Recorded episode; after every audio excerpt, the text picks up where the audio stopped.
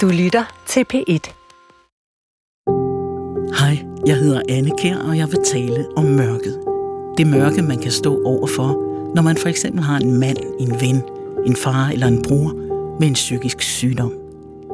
Jeg har indtil videre selv haft seks depressioner, og derfor har jeg nogen slags erfarings-PhD i, hvordan det føles at blive lammet af en meningsløshed, som ens egen hjerne har skabt.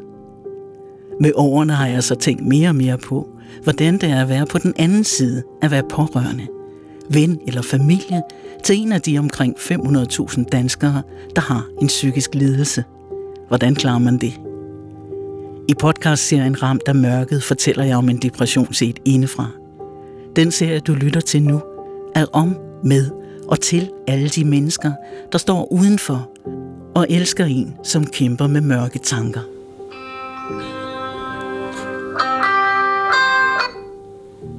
Ja, det ikke?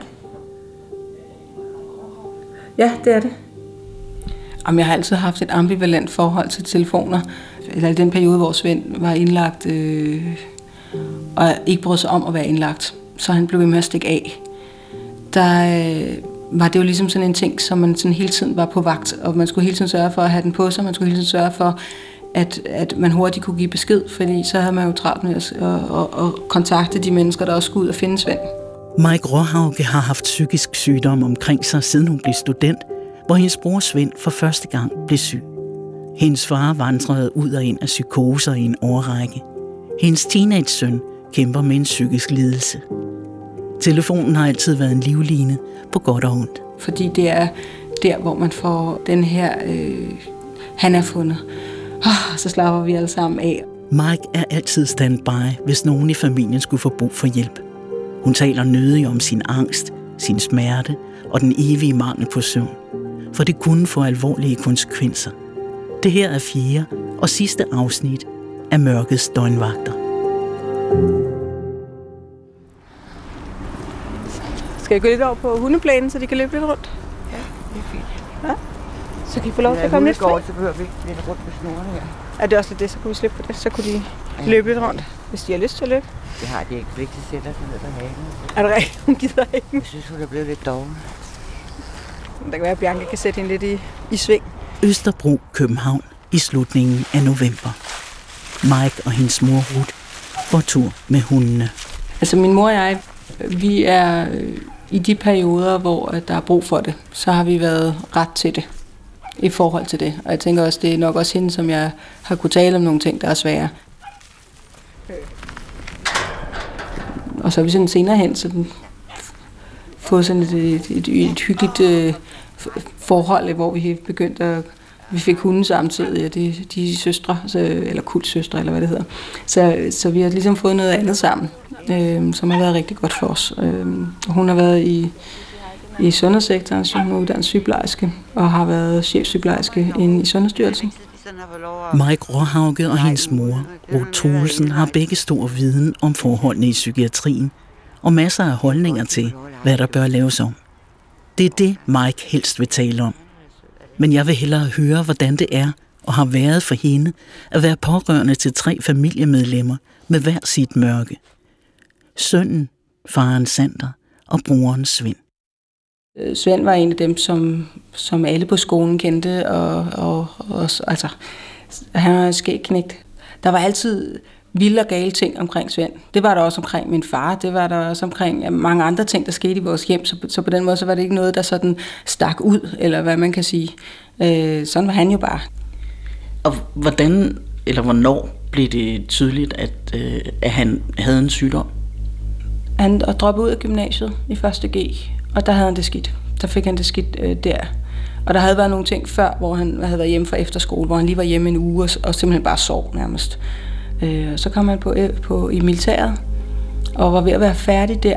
Og så... Øh, og jeg skulle til eksamen, jeg var ved at blive student på det tidspunkt, og så lige pludselig, jeg sidder over hos en ven og, og læser til eksamen, så ringer min mor og siger, nu skal du ikke blive bekymret, men Svend er blevet indlagt på Bornholm, og øh, jeg tager natflyet over. Og, øh, og, og, og du er velkommen til at komme, når du har taget din eksamen.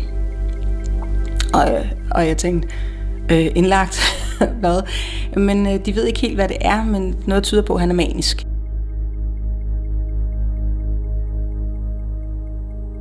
Og så øh, kom jeg selv til Bornholm. Jeg tog så min eksamen. Det var kaos, må jeg nok tilstå. Men det var ligegyldigt. Men så kom jeg til Bornholm, og jeg skulle så have næste eksamen næste uge, og jeg kommer over, og Svend står der, man kommer sejlende ind der klokken halv seks om morgenen, eller sådan noget, jeg kan ikke helt huske mig. Og så står Svend på kajen og vinker, og han har lejet cykler til os, så vi kan cykle ned til afdelingen. Og jeg har jo min guitar i den ene hånd, og, og rygsæk med alle mine studiebøger i den anden. og jeg tænker, okay, når fint nok, så kører vi derned, og han snakker non-stop. Og jeg tænker, nå, det er måske det, de mener med manisk. Et brækket kravben og et overrevet ledbånd skal man nok få sat navn på. Men hvordan skelne mellem angst, depression, borderline, psykose, PTSD, personlighedsforstyrrelse? Jeg er meget sikker på, at noget af det ligner noget af det andet, og at det tit er svært at sætte navn på. Selv har jeg flere gange siddet og udfyldt skemaer, for at nogen kunne finde ud af, hvad der skete i mit hoved. Har du følt, at livet ikke er værd at leve, Sæt kryds. Hele tiden, lidt over halvdelen af tiden, lidt under halvdelen af tiden, lidt af tiden eller på intet tidspunkt.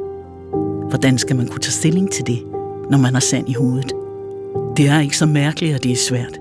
Mange af diagnoserne indeholder de samme ulykkeligheder, og de er til gengæld forskellige fra person til person.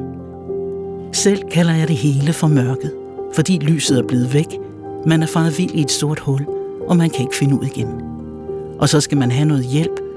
Det fik Svend på Bornholm, og han kom hjem igen.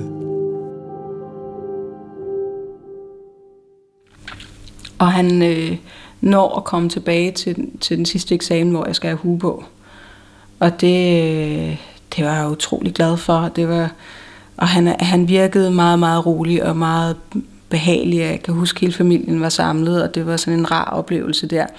Og Svend og jeg, vi, er ude at spise frokost sammen, hvor de andre, altså jeg er jo tæt på Svend, som du nok kan høre, men alle de andre, de, de skal et eller andet, jeg ved egentlig ikke, hvor de går hen, men så sidder Svend og jeg og spiser frokost, og han, han har ligesom, nu har jeg bestået studentereksamen, og han har bestået militæret, så han sidder der med sin, sin militær hat eller hvad det nu hedder, og, og vi har bare sådan en hyggelig frokost, og så går vi over til min mormor øh, og viser vores hue, så hun bor ikke så langt derfra. Og sådan.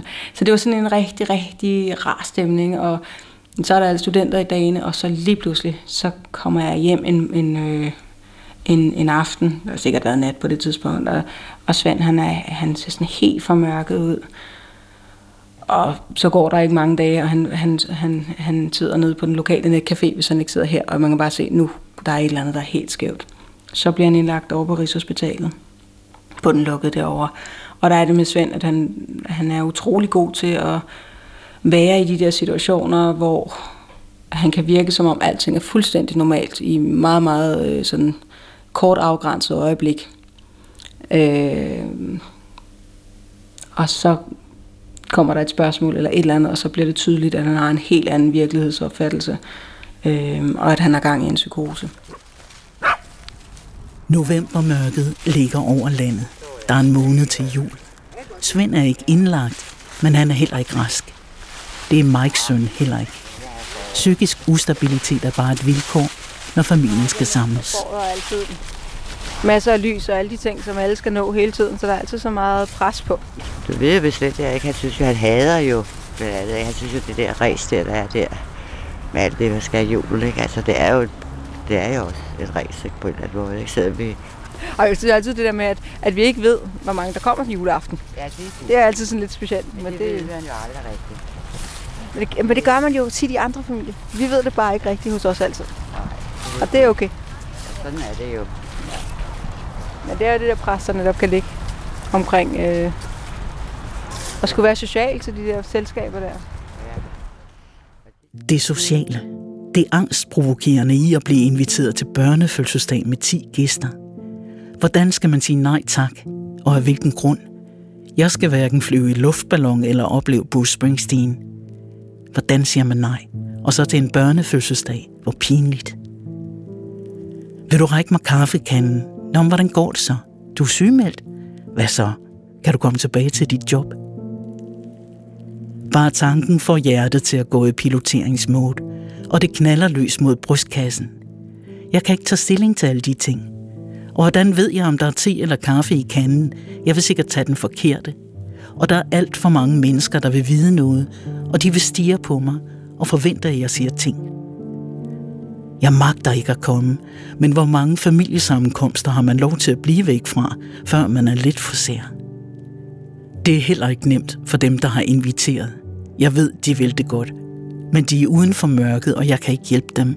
Jeg forstår ikke selv nok til at forklare, hvad der foregår. Mike dækker op til sin bror. Måske kommer han, måske kommer han ikke. Det var selvfølgelig anderledes, da han var indlagt. Der havde han ikke valgt at være alene. Der var jo den side af Svend, som var fuldstændig som det plejede, når ham og jeg var sammen. Og så var der den side af Svend, der var virkelig, virkelig mærkelig indimellem, og hvor jeg sådan tænkte, det ved jeg ikke, hvordan jeg skal forholde mig til. Og så sad man jo bare der og var bare sådan talt. Altså, men der, der, der opstod også en eller anden form for normalhed i nogle af tingene. Jeg synes, det, var, det har været... Altså lige efter jeg fik min søn, så var det jo sådan noget med, at når han var blevet havde, havde fået mad, var blevet armet og lagt i seng, og så kører jeg ud på Frederiksberg, lukket afdeling. Altså sådan, sådan nogle måneder havde jeg jo også, og, og det eller har jeg også haft i forhold til det, jamen det var bare en del af mit rutine. Altså det har altid været vigtigt for mig, at når han, når han var indlagt på en lukket, øh, så skal der et eller andet, der skal ske. Altså det er en skidesvær periode, og det er det for ham, og, og det, der skal man bare stille op i min bog. Og, og det er ikke noget med at sige, jamen det passer mig dårligt. Altså det rydder kalenderen. Det gør det bare, og det er det nødt til for, for mig. Og det hænger jo sammen med, at jeg tænker, når du er nødt til at være der 24 timer i døgnet, så har du altså brug for nogen, som kan være med til at, at aflaste tankerne og være med til at gøre noget andet. Tænk på noget andet, eller få et afbræk, eller, eller også bare vide, at man ikke er glemt. Øh, det er jo ikke et valg for ham at, at være der. Og, og nogle gange er det jo også mig, der i den grad har passet på, han, øh, presset på, at han skulle indlægges. Så har jeg været også at stille op. Altså, det jeg synes, når vi så tænker lidt tilbage på tiden, hvor lavede du lånte det der med den første indlæggelse, det var, det var jo hårdt, ikke? Altså, det der forløb der. Og de var andre indlæggelser, der kom i den periode, ikke? hvor han jo var indlagt, men altså kun på den åbne. Fordi det vidste... Nej, han var også på den lukkede på Rigshospitalet, da han kom Nå, altid fra... kun på den lukkede, det var Ja, fordi han gav ikke lige de åbne lavde. Nej, fordi så snart han kom på den åbne, så, gik så lå jeg så udskrevet, så ville han Ja. ikke være der. Det ville han heller ikke Men på lukket, øh, men altså... han, jeg tror, det var tre eller fire gange, kan du huske det, han, hvor han sprang. Men det var, det var der, da han smed al øh, medicinen, da han Ja, var på det var første Frederiksberg. Ja, kan Der du... blev indlagt der. Ja.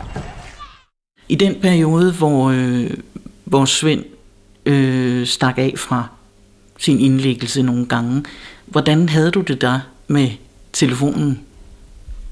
Jamen, jeg har altid haft et ambivalent forhold til telefoner, øh, men der er ikke nogen tvivl om, at, at i den periode, hvor Svend var indlagt og stak af, at, eller i den periode, hvor Svend var indlagt øh, og ikke brød sig om at være indlagt, så han blev ved med at stikke af, der øh, var det jo ligesom sådan en ting, som man sådan hele tiden var på vagt, og man skulle hele tiden sørge for at have den på sig, man skulle hele tiden sørge for, at, at man hurtigt kunne give besked, fordi så havde man jo travlt med at, at, at, at kontakte de mennesker, der også skulle ud og finde Svend.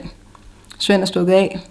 Hvem tager det her område? Hvem tager det her område? Hvem søger derhjemme? Så den her fornemmelse af hele tiden at være afhængig af telefonen. Og man kan også sige, det er jo, øh, det er jo en af de ting, som, som øh, har været sådan en tilbagevendende ting med den her telefon. Øh, fordi det er der, hvor man får, øh, i min optik, også rigtig triste nyheder øh, forbundet med det. Men det er også den her, øh, han er fundet. Oh, så slapper vi alle sammen af, og er han kommet tilbage på afdelingen? Nej, ikke nu. Øh, nu er der nogen på vej ud for at hente ham. Øh, okay, så det er ikke mig, og det er godt, og, men han er okay. Ja, godt. Øh, så den her med telefonen er sådan en ting, hvor at, altså, det, er jo, det er jo hele tiden den, der ligesom giver besked. Øh, instrumentet i sig selv er jo neutralt, men ikke desto mindre, så er det den, der leverer budskaberne. Så den er jo både øh, totalt frygtelig at have i nærheden, og samtidig også er man totalt afhængig af, at den er der, sådan, så at man kan få både de gode og de dårlige nyheder. Man har aldrig fri. Men jeg kom til at tænke på det der- hele den række af angstanfald, jeg havde efter hele forløbet med Sander. Mm. Hvordan det der med telefonen, der ligesom var ting. Altså bare så sent som forleden dag, hvor at jeg havde lavet nøglen sidde i bilen, så bliver jeg vækket kl. halv syv en lørdag morgen Ja, af politiet. ja. Og jeg altså alle mine systemer, er børnene, er Svend her, hvordan ser verden ud? Altså det sidder simpelthen i kroppen ja. stadigvæk, og, og nu er det gudskelov mange år siden. Der er ikke nogen tvivl om den der telefonopringning og den Mange der år, ja, telefon, der var, ikke? Der var man, øh, ja, hvor var han nu henne? Hvad lavede han nu? Hvad skete der? Specielt når det var, han var forsvundet, eller han ikke havde det godt. Og vi alle sammen vidste, at han ikke havde det godt, og han ikke ville indlægges. Og vi ikke? vidste, hvor han var henne og sådan noget. Ja. Men det, Det- man så det- specielt, den der må aldrig have fri. Men du må jo være pumpet med ressourcer. Du lige har fået et lille barn, som skal ammes og øh, puttes, og så far du ud på den lukkede afdeling. Hvordan så du ud inde i dig i den periode? at det, det er jo nok ikke noget, jeg egentlig har tænkt over. Altså jeg vil sige, at, at det har ligesom bare været en rytme. Jeg dyrker ikke motion, så det har jeg ikke været nødt til at lægge på hylden. Jeg, jeg laver ufattelig lidt. Jeg ses ikke med mine venner på den måde, så, så, så mine interesser har altid været sådan lidt, lidt øh, mig og min egen navle. Ikke? Og hvordan, i forhold til at hente energi, hvordan sover du så, når der er en sygdom i familien? Søvn er sådan en skæg ting. Altså, øh, jeg er jo vokset op med en, en far, der var vågen om natten, og det var inden han blev syg. Og min, min bror har levet periodevis meget om natten og skyder sit døgn. Øh, Øh, min søn, han, han kæmper også med den der døgnrytme og søvnrytme. Jeg har det, jeg sover meget, meget let, og periodevis meget lidt, og, og er til gengæld så kan jeg sove lur. Midt på dagen, altså weekender og ferier, er det højdepunktet, det er simpelthen at sove lur. For der er nogle andre, der er vågne, der kan, kan lytte efter døre, der kan lytte efter telefoner, der kan alt muligt. Så, så lur er simpelthen, øh, det er der, jeg sover. Der sover jeg som en sten, og jeg kan sagtens sove en lur på fem timer en lørdag, og jeg, jeg elsker det. Altså, men det er der, jeg sover tungest og, og, og bedst. Hvorfor er det, du har sovet, øh, eller sover let og lidt? Det er fordi, at hvis der er nogen, der har brug for mig midt om natten, og det kan være til en samtale, eller det kan være, jeg har det skidt. Øh, jeg kan- tør ikke være alene. Jeg har brug for øh, et eller andet. Det kan også være, jeg sover ikke endnu, så lad for guds skyld være med at vække mig i morgen. Det kan også være, øh, det kan også være det her med, at der er en dør, der lige pludselig åbnes, og jeg lytter efter, om der er nogen, der er på vej ud. Altså, min bror, han kunne tage rulleskøjte på klokken 3 om natten, og lige pludselig forsvinde. Øh, en gang, der tog han til Paris. Øh, jeg havde lige talt med ham, og så får jeg en besked om morgenen om, at han var i Paris. Og jeg tænkte what? Vi havde, altså, han havde været til gammel levfest, og så havde han fået lyst til at tage til Paris. Og jeg havde så ikke råd til at komme tilbage. Sådan nogle ting, ikke? Øh. At, at, den der fornemmelse af, at jeg ikke, at, at jeg ikke ved, hvor det er, som, så når Svend øh, er indlagt, så, så ved jeg ligesom, hvor han er. Men det er jo ikke sikkert, at han skal være indlagt, for det er ikke sikkert, at han har det så skidt, og nu er det længe siden, han har været indlagt. Men, men i, og, og han har haft det godt i mange år, men jeg tror simpelthen, det ligger så dybt i mig. Mike Råhauke vil helst ikke tale om, hvad det har betydet for hende at være den, hun er, i den familie, hun har. Jeg ved, hvad hun tænker, for vi har snakket en del om hendes historie, og vi har også mailet sammen. Hun har en vigtig pointe, men skal den med i programmet? Jeg spørger og spørger, og den kommer ikke frem. Måske er hun fortrudt.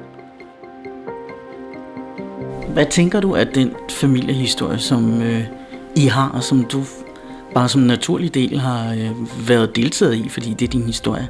Hvordan har den påvirket dig? I de perioder, hvor du har været nødt til at være aktiv pårørende og øh, gøre nogle ting og sådan noget. Hvordan har det påvirket dit øh, hverdagsliv? Du er den, der øh, analyserer og kigger på systemerne, og du, du er ikke så meget nede i maven. Hvordan kan det være?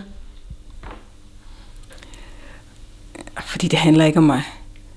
Altså, øh, jeg tror, øh, jeg kan godt blive navlebeskuende af helvede til, men, men det ændrer ikke rigtigt på den, den, den virkelighed, der er omkring mig. Øh, så det, jeg, har ikke, jeg har ikke brug for, at det kommer til at handle om, at jeg synes noget er hårdt. Er der en rationel, en praktisk grund til, at du ikke har lyst til at tale om, at det nogle gange har været hårdt for dig? Jamen, det er, der er ikke nogen tvivl om, at jeg har jo ikke lyst til, at min familie lige pludselig ikke spørger om hjælp. Altså det skal det jo ikke være, fordi øh, at de tager hensyn til mine følelser eller noget som helst andet. Hvis de har brug for hjælp, så har de brug for hjælp. Og så skal de jo ikke være nervøse for enten at sove mig, eller at jeg synes, det kan være svært, eller om hun er også travlt i øjeblikket, så det skal måske ikke belejle, ubelejlige hende med. Altså en indlæggelse eller en selvmordstanke kommer jo aldrig på et belejligt tidspunkt. Jeg må ikke misse sådan en sms, der dukker op midt om natten. Det er jo sådan et sted, hvor man kan sige, det er ikke sikkert, at du får øh, en ekstra chance. Så hvis, hvis, hvis du har skræmt folk med, at det aldrig passede på et godt tidspunkt, og det var ubelejligt, og de skal for øvrigt også, de har taget overhovedet ikke hensyn til mine følelser og mit liv og sådan noget.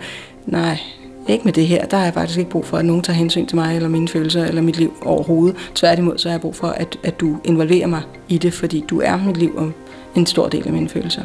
Så jeg tror, det er det, der ligger i det også. Jeg vil ikke lægge, altså, jeg vil ikke lægge det belastning over på dem. Så det gør Mike Råhauke ikke. Det er en selvfølge at stille op og hjælpe, gøre hvad der skal gøres, uden at bekymre sig for omkostningerne. Kun én gang kom der en regning. Der, da det blev hårdt, det var, da min far blev syg. Altså, fordi da, han lige pludselig øh, blev syg. Det var, det var en, det var nogle, en barsperiode. Og det, øh, selvfølgelig mens det stod på, øh, altså at, at skulle besøge ham på den lukkede, og skulle koordinere øh, sygehusindlæggelser, og så skulle han til en eller anden undersøgelse på Rigshospitalet og skulle prøve at få mine brødre til at, at være en del af det. Og der var Svend ikke syg, heldigvis på det tidspunkt, og der var min søster også blevet ældre, så vi var ligesom fire til at tage pårørende rollen for, for min far. Øh, men i kølvandet på det, altså, der, øh, der måtte jeg selv lige ned og, og, og, og ja, så fik jeg en depression og måtte i behandling for det. Ikke med en indlæggelse eller noget, men det, det holdt hårdt. Altså, så der i kølvandet på det, men mens det står på, så, så ser det sådan ud. Men der havde, ved jeg, at jeg havde kolleger, der gik til min chef dengang og sagde, er alting som det skal være. Så der tænker jeg i hvert fald, at på, den, på det tidspunkt var jeg lærer, så jeg tænker, at, jeg, at der har jeg sgu nok ikke så helt godt ud. Og, der, og det, øh, altså jeg havde tre uger øh, øh, sygdom der. Det er første gang, jeg var syg fra mit arbejde, så det var meget mærkeligt for mig at, at være det. Men, det, men det, det var jeg simpelthen nødt til. Hvem hjalp dig med at finde ud af, hvad du skulle gøre? Altså, du øh, har haft en psykisk syg far, som er død nu, ja. og så har du øh, din elskede bror, Svend, som øh, er syg, men nu fungerer godt med medicin. Og så har du din søn, som også har en psykisk lidelse. Hvordan fandt du ud af, hvordan du kunne være der for dem? Min søn synes jo nogle gange godt, at jeg kan være rimelig aggressiv i min måde at prøve at ønske at hjælpe på. Den der tilstedeværelse og til rådighed og sådan noget, så den skal nogle gange begrænses. Ikke? Øh, min bror øh, tænker jeg, at, at han, han opsøger det jo selv. Altså det er der, vi er nået til. Øh, det var vi ikke for 10 år siden, eller for 15 år siden. Der kunne han være rimelig rasende, når jeg sagde, Svend, jeg kan se, at du har det rigtig skidt ting ændrer sig, og mønstre ændrer sig, adfærd ændrer sig, og folk bliver ældre. Alting ændrer sig. Depressioner og andre mentale lidelser er forskellige fra person til person og fra gang til gang. Og du, der står uden for mørket og prøver at nå ind til den, du elsker, kan ikke finde nogen manual til, hvordan man gør det, eller hvornår. Da jeg selv sad i mørket, kom det ikke i nærheden af min hjerne at tænke på, hvad jeg havde brug for. Det var rigeligt at sidde i sofaen og overveje, om man forsvinder, hvis man lukker øjnene. Da der var gået nogle måneder, og mørket var blevet sådan lidt skumringsfarvet, og dele af hjernen var kommet hjem fra ferie, blev der overskud til lidt humor. Og det må være virkelig mærkeligt for de pårørende. At opleve, at den deprimerede skiftevis går i sort, og minuttet efter skyder en sarkastisk joke. For sådan kan det også være. Er det så nu, man for alvor skal blive bekymret? Er det faktisk meningen, at det skal være sjovt? Eller er hun nu blevet virkelig vanvittig? Og dem, der skal, kan de skelne mellem sygdom i sind og sort humor? Det kan godt være, det var, det var ja. Men det er jo også altså, det der med at blive ja. set på som syg. Og så kan han jo ikke lade være med at drille, vel? Nej. Det hjælper ikke. Altså, fordi det der gang, hvor han ikke måtte gå ud, fordi han havde øh, psykiateren var kommet sammen med de studerende, og så tænkte han, de skal da noget at tale om, og så tog han telefonen, den der vægtelefon med en telefon, ja. og sagde, ja, hallo, hallo. Ja, det skal vi nok få ordnet til på tirsdag, og så lagde han på, og han var ved at dø af grin, og vi bagefter sige, hvis du har tænkt dig at skal ud herfra nogensinde, så må du lade være med det der. kan du huske det? Altså, man kan jo godt have det godt, selvom man også har det skidt. Så den der fornemmelse af, at, at åh ja, men hvis der er en periode, hvor, hvor, hvor min bror har det skidt, når man, så kan vi jo godt engang med at have en helt vild skæg aften. Altså, for sådan er det jo også. Altså, der er jo også, øh, jeg tror, jeg bliver kaldt bobler af normalhed et eller andet sted, hvor man så ligesom, ja, så ryger man lige ind i sådan en lille, og kan have det vildt hurtigt og vildt, vildt hyggeligt, og der mens min far var, var døende, der var Svend hjemme en aften, lige inden, øh, lige inden min far døde, og lige inden jeg var nødt til at indlægge ham. Øh, og der havde vi simpelthen den hyggeligste aften, og hvis nogen havde sagt, at han to dage senere var bravende psykotisk, det vil jeg simpelthen, altså det vil jeg sige, det passer simpelthen ikke. Det tror jeg simpelthen ikke på, fordi den aften, der var ingenting at spore. Så det er jo også det der med at kunne sige, at det, er, det skal der også være plads til, også selvom man har en tung periode. Øhm, også med, med, med min søn, da han havde det skidt, øhm, havde det rigtig skidt i en lang periode, hvor der var jo også skægge stunder. Det var ikke som om, det, det fuldstændig ene udelukker det andet, og det er jo også med til at gøre, at man kan være i det på en eller anden måde. Og se lys fra den anden side, fordi vi ved, at mennesket er der stadig derinde. Det er hårdt arbejde at være pårørende til et menneske med en psykisk lidelse. Man kan være nødt til at ændre sin hverdag radikalt, fordi der bare ikke rigtig er noget andet valg. Man er nødt til at stille op hver gang. Men der er jo også lys i mørket, som Mike fortæller, og popcorn og pizza og guitar og gode grin. Det her var det sidste program i serien Mørkets døgnvagter, om hvad det vil sige at stå uden for mørket og forsøge at lysne det lidt – jeg har mødt mennesker, der har været igennem angst, sorg, vrede og afmagt. De har lukket mig ind og delt deres historie. Jeg er dybt taknemmelig over deres generøsitet og tålmodighed med mine mange spørgsmål. Der er så mange vigtige ting, man ikke kan lære andre steder end i samtale med et andet menneske. Jeg synes, jeg går herfra klogere, mere ydmyg og måske knap så bange for at bede om hjælp. Tak til Mike Råhauke og hendes mor Ruth Truelsen for at dele deres familiehistorie i dette sidste program.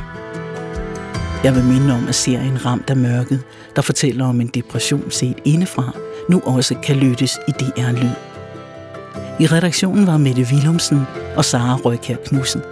Redaktør Jesper Langballe, og jeg hedder Anne Kjær. Gå på opdagelse i alle DR's podcast og radioprogrammer. I appen DR Lyd.